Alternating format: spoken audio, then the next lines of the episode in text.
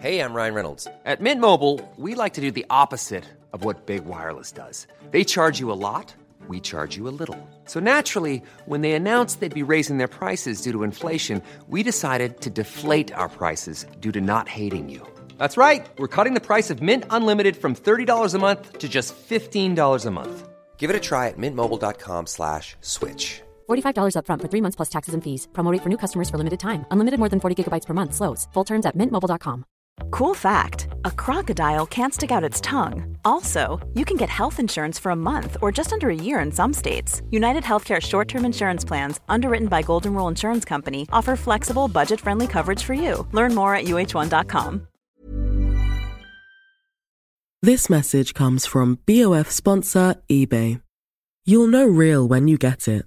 It'll say eBay Authenticity Guarantee, and you'll feel it. Maybe it's a head turning handbag, a watch that says it all, jewelry that makes you feel like the gem, or sneakers and streetwear so fresh every step feels fly. When it comes to style and luxury, eBay gets it. They're making sure the things you love are checked by experts, and not just any experts, specialized experts.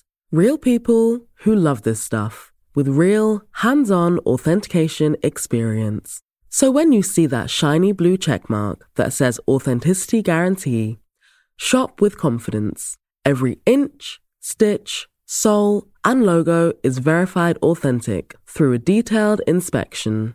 That's how you know that eBay's got your back. Because when you finally step into those sneakers, put on that watch, get your real gold glow up, swing that handbag over your shoulder, or step out in that streetwear, you'll realize that feeling is unlike any other. With eBay Authenticity Guarantee, you can trust that feeling of real is always in reach. Ensure your next purchase is the real deal. Visit eBay.com for terms.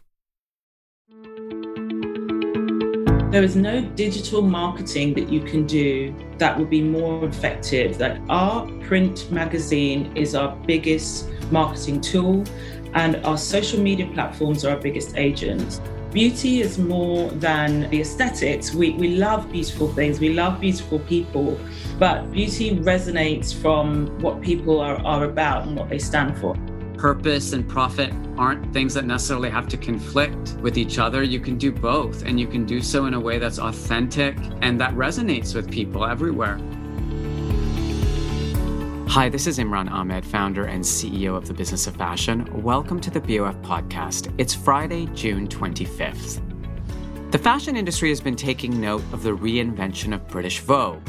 Edward Enninful's new inclusive vision of fashion has played out in the pages of Vogue, but also all over the internet, with recent covers of Billie Eilish and Malala Yousafzai, not your typical Vogue cover girls. But there has been less discussion on the business transformation at British Vogue. I sat down recently with Vanessa Kingori, who is now the Chief Business Officer overseeing Condé Nast Britain's fashion publications. And she told me about the way she's been translating Edward's vision into a commercial strategy that works. Here's Vanessa Kingori, Inside Fashion. Vanessa, thank you so much for joining us. I wanted to start talking about your new role because it's not widely understood, but you've actually recently been installed in the role of Chief Business Officer, and your role at Condé Nast is expanding. Do you want to tell us a little bit about what this new role entails, what you'll be responsible for, what your biggest goals and ambitions are? Yeah, gosh. Well, firstly, thank you for having me and thank you for being patient. It's been like the longest courtship to get here but it feels good to you know come to this point with something new to talk about. So we haven't really talked about the expansion of my role. And um, yeah we've just literally i think last week settled on a new promotion which is exciting you know coming out of pandemic moving from publishing director of vogue to chief business officer of both vogue and style division across conde nast britain so that's really looking after our core, most lucrative um, client categories across fashion, beauty, and jewelry for all of our brands. And it's really due to the success of the revenue transformation of British Vogue, which has been incredible and really um, exciting to lead and be a part. We've really, tra- in sort of three and a half years that I've been there, expanded our revenue streams, um, expanded our messaging and purpose, diversified, digitalized, totally changed teams, totally changed uh, the ways that we work. So, so that's brought me to this point. It's really exciting. Well, congratulations on the new role. And as chief business officer, my first question is how's business? You know, it's been such a tumultuous year in the global economy. You know, the economy here in the UK has been hit particularly hard with, you know, some of the longest and strictest lockdowns anywhere in the world. What has business been like for Condé Nast Britain in this environment? It's a roller coaster. I mean, honestly, last year was the most exhausting work year of my life, but also kind of the most exhilarating because sometimes out of challenge, you kind of are forced to come up with new ways of thinking, new solutions. But of course, we had, as you said, these extensive lockdowns. We had many stores who couldn't operate, stores who uh, brands that were not yet proficient in e-com, you know, in the luxury space, which was a huge problem for us, and a lot of consultancy and handholding in that space. And then, of course, we had Brexit, and then we've had you know, what we call the kind of luxury tax with the lack of tax breaks for kind of luxury shoppers. So it has been, to be honest, one challenge after another. We fared very, very well. In 2020, I was focused on British Vogue.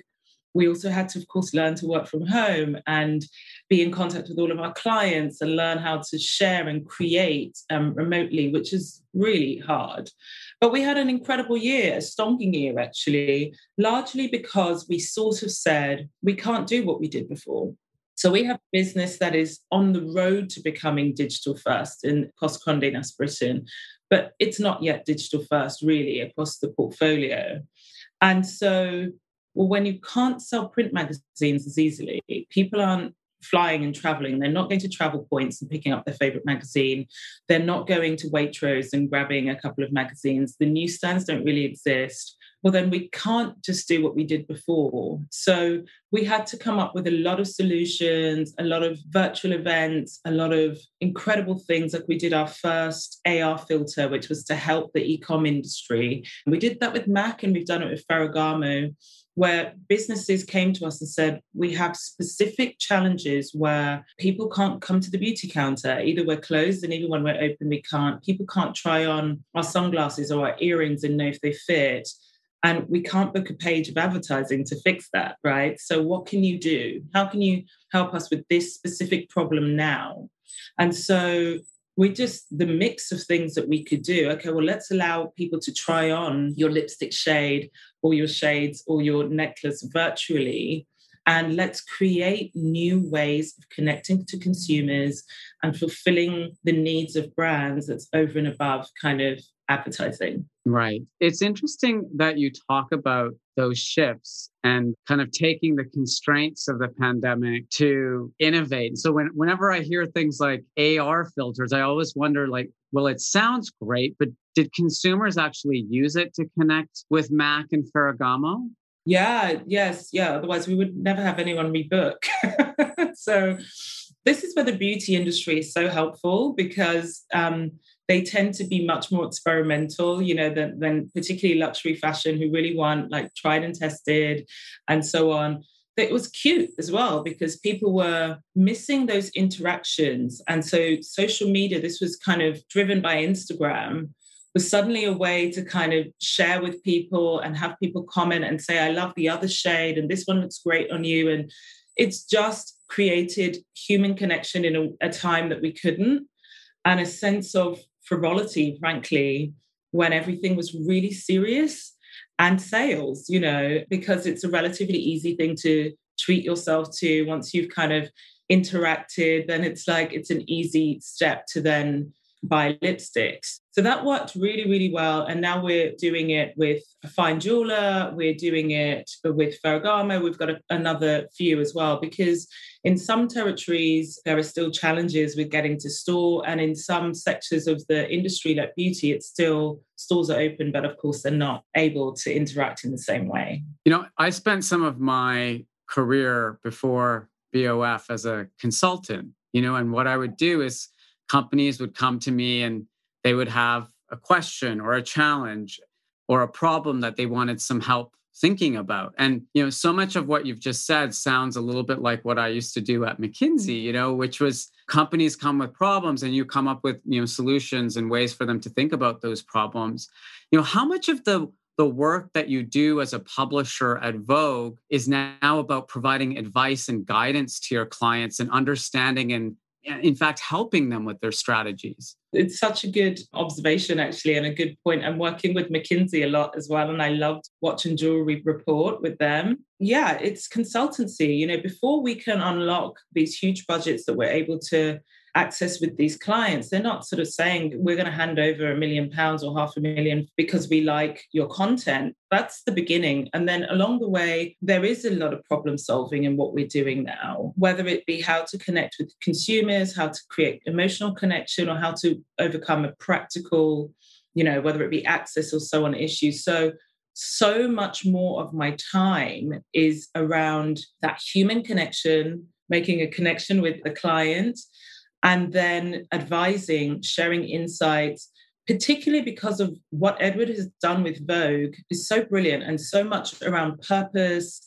it's around social justice, and brands often want to get into this space. They want to have these conversations, they're doing great projects.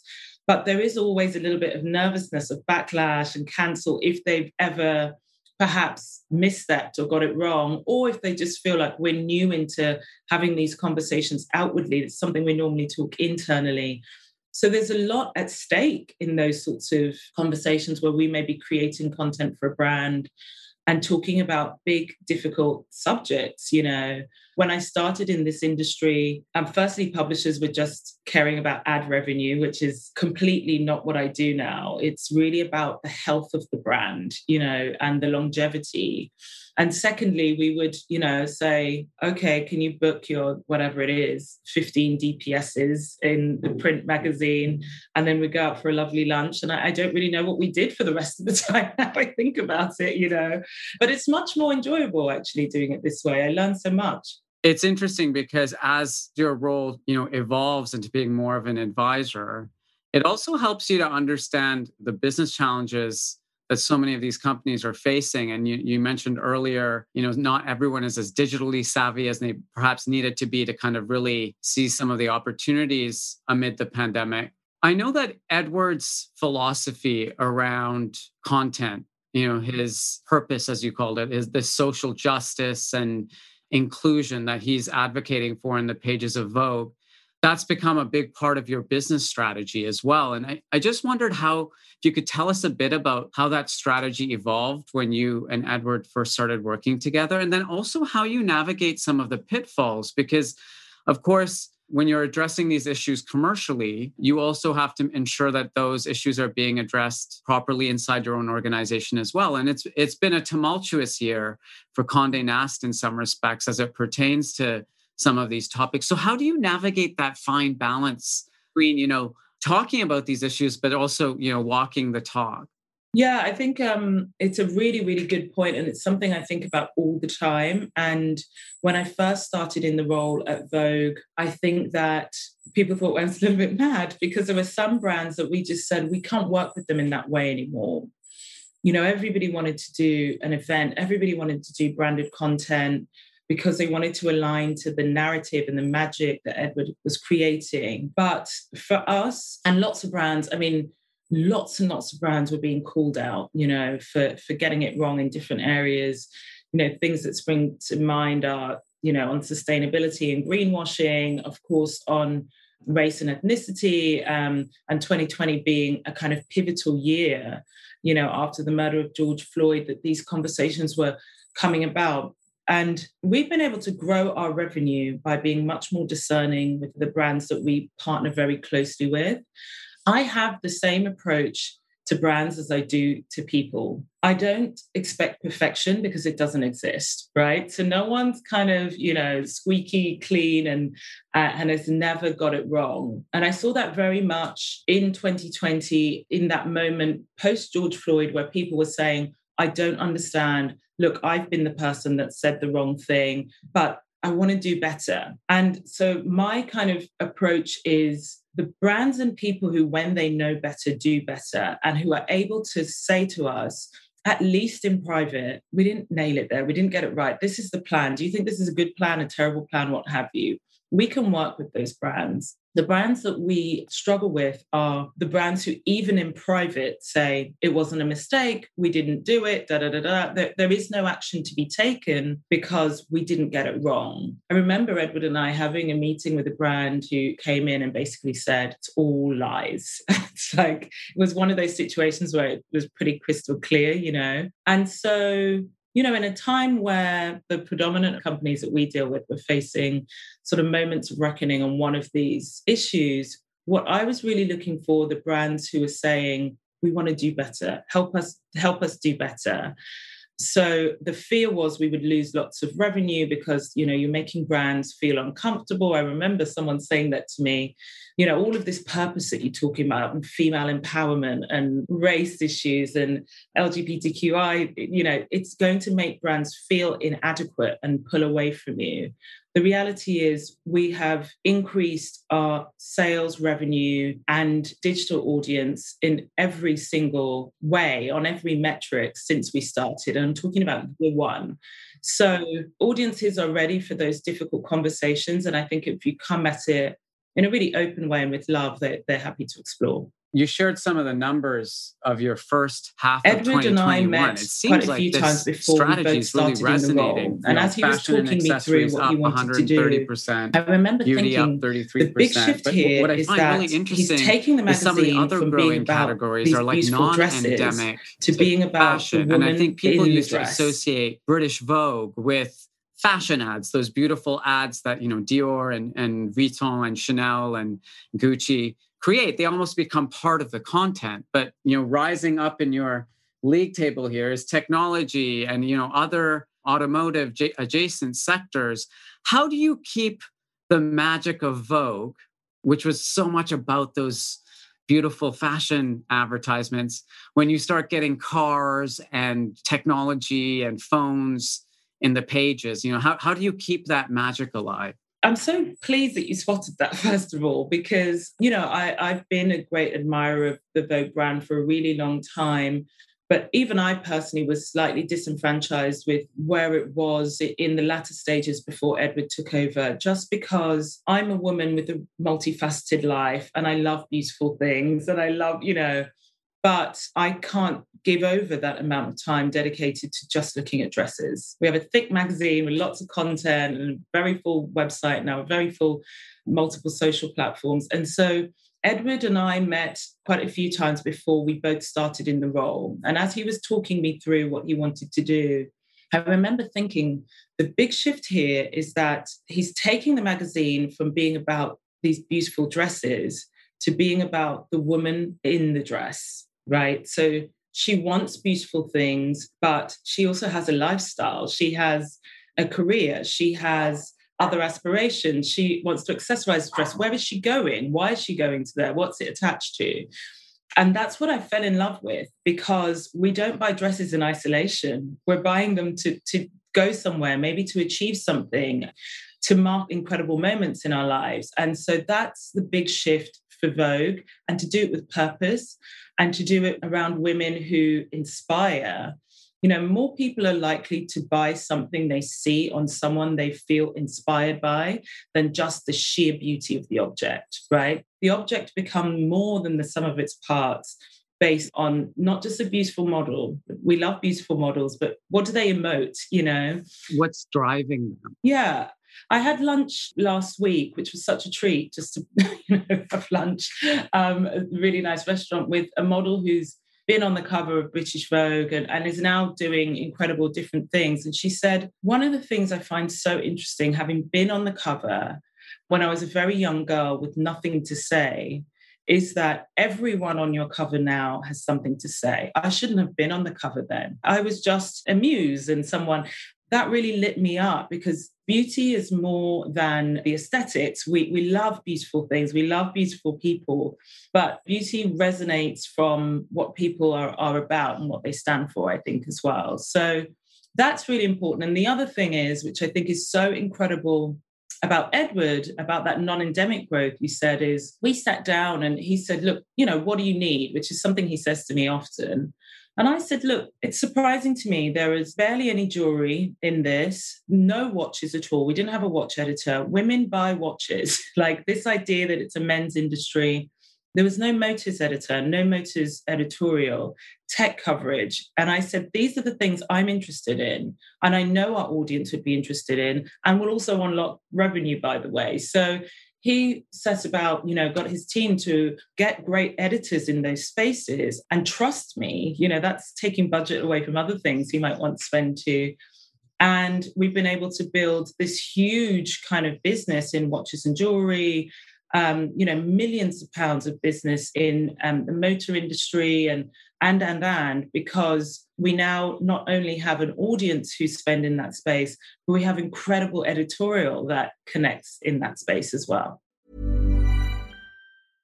Ready to pop the question? The jewelers at BlueNile.com have got sparkle down to a science with beautiful lab grown diamonds worthy of your most brilliant moments. Their lab grown diamonds are independently graded and guaranteed identical to natural diamonds, and they're ready to ship to your door. Go to Bluenile.com and use promo code LISTEN to get $50 off your purchase of $500 or more. That's code LISTEN at Bluenile.com for $50 off. Bluenile.com code LISTEN. Here's a cool fact a crocodile can't stick out its tongue. Another cool fact you can get short term health insurance for a month or just under a year in some states. United Healthcare short term insurance plans are designed for people who are between jobs, coming off their parents' plan, or turning a side hustle into a full time gig. Underwritten by Golden Rule Insurance Company, they offer flexible, budget friendly coverage with access to a nationwide network of doctors and hospitals. Get more cool facts about United Healthcare short term plans at uh1.com. This message comes from BOF sponsor eBay. You'll know real when you get it. It'll say, eBay Authenticity Guarantee. And you'll feel it. Maybe it's a head turning handbag, a watch that says it all, jewelry that makes you feel like the gem, or sneakers and streetwear so fresh every step feels fly. When it comes to style and luxury, eBay gets it. They're making sure the things you love are checked by experts, and not just any experts, specialized experts. Real people who love this stuff with real, hands on authentication experience. So when you see that shiny blue checkmark that says Authenticity Guarantee, shop with confidence. Every inch, stitch, sole, and logo is verified authentic through a detailed inspection. That's how you know that eBay's got your back. Because when you finally step into those sneakers, put on that watch, get your real gold glow up, swing that handbag over your shoulder, or step out in that streetwear, you'll realize that feeling is unlike any other. With eBay Authenticity Guarantee, you can trust that feeling of real is always in reach. Ensure your next purchase is the real deal. Visit eBay.com for terms. Have you ever owned something that inspired you to up your game? For me, I got a chef grade range recently, and now I'm cooking new things every single night. Seriously, no cuisine is off limits. The point is, when we own exceptional things, they inspire us to do exceptional things. The all new Lexus GX has an exceptional capability that will have you seeing possibilities you never knew existed. Its advanced technology and luxurious interior mean that wherever you go, you'll never go without. I can picture myself with a car full of groceries, cruising down the highway, soaking up the sun with the available dynamic sky panorama glass roof. Ah, pure bliss. Live up to the all new Lexus GX luxury beyond limits. Experience amazing at your Lexus dealer. You mentioned automotive, and, and it made me think of the uh, Forces for Change campaign, which I found really interesting because having observed it from purely a cover concept, a very ambitious cover concept for a September issue edited by Meghan Markle, it's grown into a big commercial force. And you see, you know, global brands associating themselves with forces for change. How did you come up and partner with YouTube and, and BMW and those other brands on Forces for Change? And how do you keep it authentic? So this is again like this amazing freedom that I have that it's really about looking at the brand health. So that project with Meghan Markle was honestly like incredible, but one of the most terrifying, exhausting, clandestine things we've ever done. And you know, when you're working on something for such a long time, by the end of it, it's kind of like, where is this going to go? We've had so many iterations, it's changed. It's, you know, when it landed, it was such an incredible moment. By far, we'd never done something like that for a September issue in the history of Vogue with like a composite cover with all of these amazing people. We'd never had a guest editor like that. And it just exceeded everything. You know, at that point, it was our biggest issue in history and so on and so forth. And it just started these incredible conversations going back to the consultancy thing. So I had brands calling myself and my team up and saying, this part was really interesting. And how can we do that? And how can we align to that? And by the way, we're doing this. And by the way, we didn't nail this. And and so we kind of just collectively started to think there's something here because we want to have more of these conversations.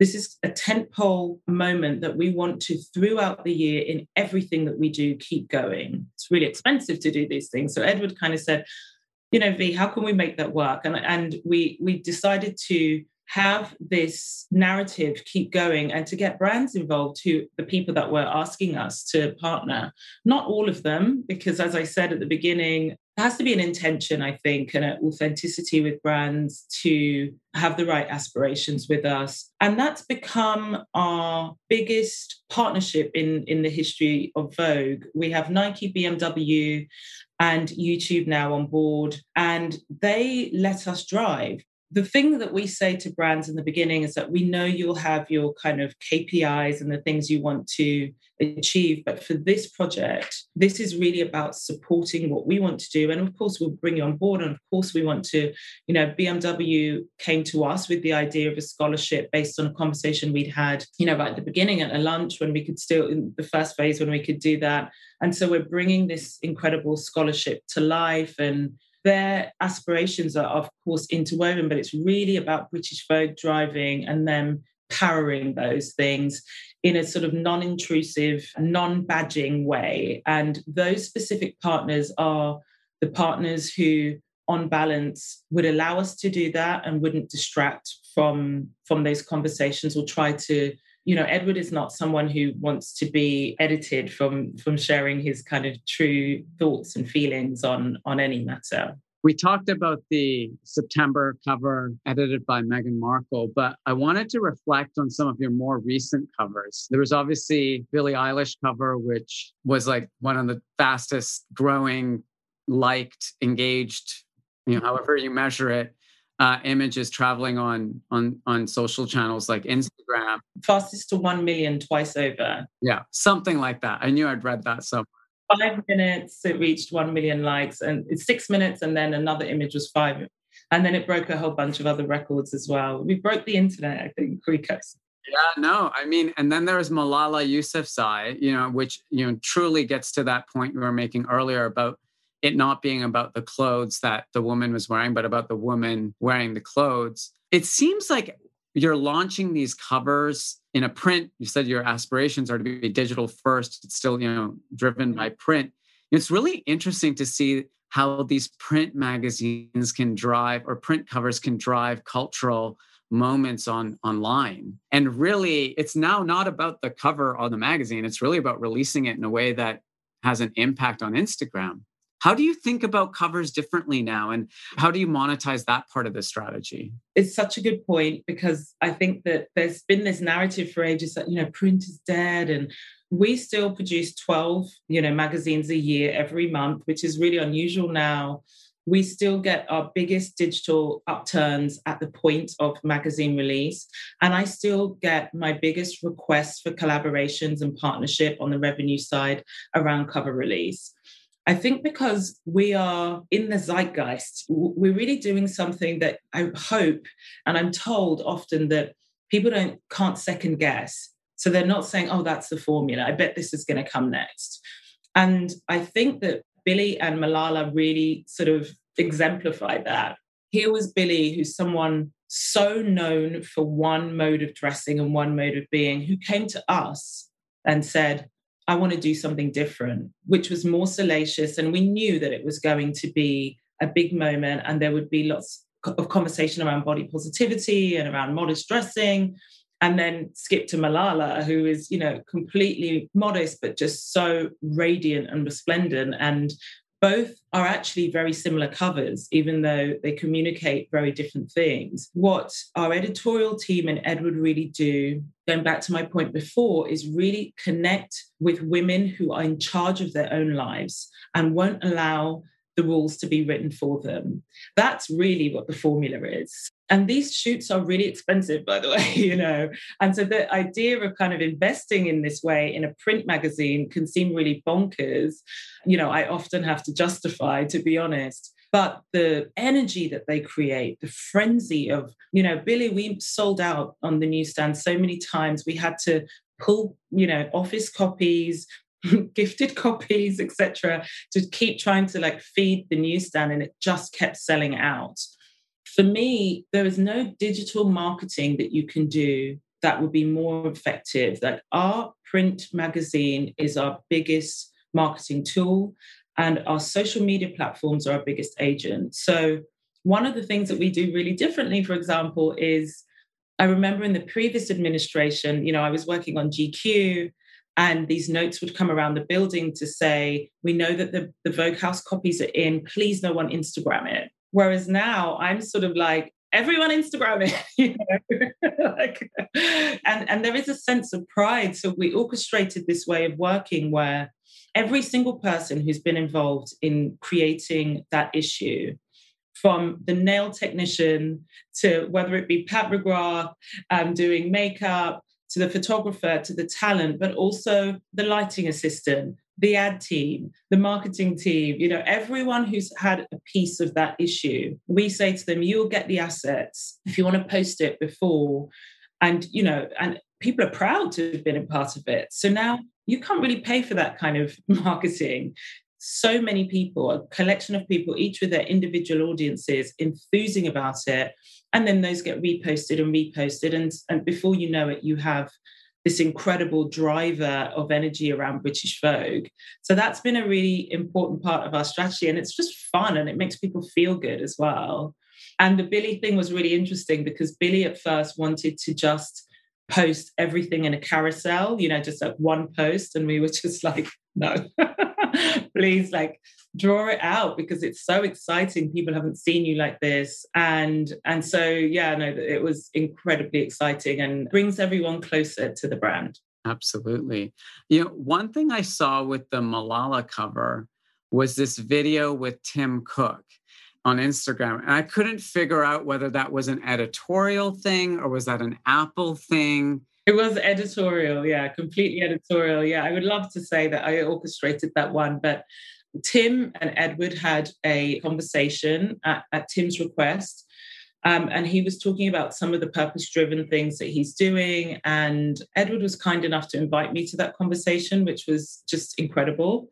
You know, when you speak to someone like Malala about doing something with Vogue, what's really interesting is she is not saying, "Oh my gosh, I'll bite your arm off." She has questions. There are things like, "What what am I communicating? What is and so she she's working with with tim on other projects and so it was kind of just a really nice segue and that's something that edward brought together and fed into some of tim's aspirations and malala's projects around um, education and so on and how she's working with apple so wasn't me but it helped now that you've cleared that up it's so nice to hear that you know a smart but purpose driven strategy can also be really successful from a business standpoint. And i think that's my biggest takeaway today is that purpose and profit aren't things that necessarily have to conflict with each other. You can do both and you can do so in a way that's authentic and that resonates with people everywhere. So congratulations to you on what an amazing story. Thank you for sharing it. Thank you so much for having me. I'm just, this was so worth the wait, I think. And I just so grateful to all of the consumers who kind of and our audiences who've come on this journey with us, which was not the most obvious way to go. It now feels like, you know, we were pushing on an open door, but we weren't at the time. We stretched our audience a lot. And to all of those brands that have pushed our revenue up and up and have trusted us navigating difficult topics and interesting new ground. I'm really, really grateful. Um, I wouldn't be in this position were it not for all of them. So long may it continue. I hope it does. Uh, I hope that our paths will cross in person at some point soon. Thank you, Vanessa, and um, we'll talk soon. Can't wait to see you in real life. If you enjoyed this episode, don't forget to subscribe to the BOF podcast for our look inside fashion and how it connects to currents in the wider world. If you're not yet a BOF professional member, join today with our 30 day risk free trial and benefit from exclusive access to agenda setting analysis you won't find anywhere else. The BOF podcast is edited and produced by Emma Clark, Kate Vartan, and Eric Bria in the BOF studio team.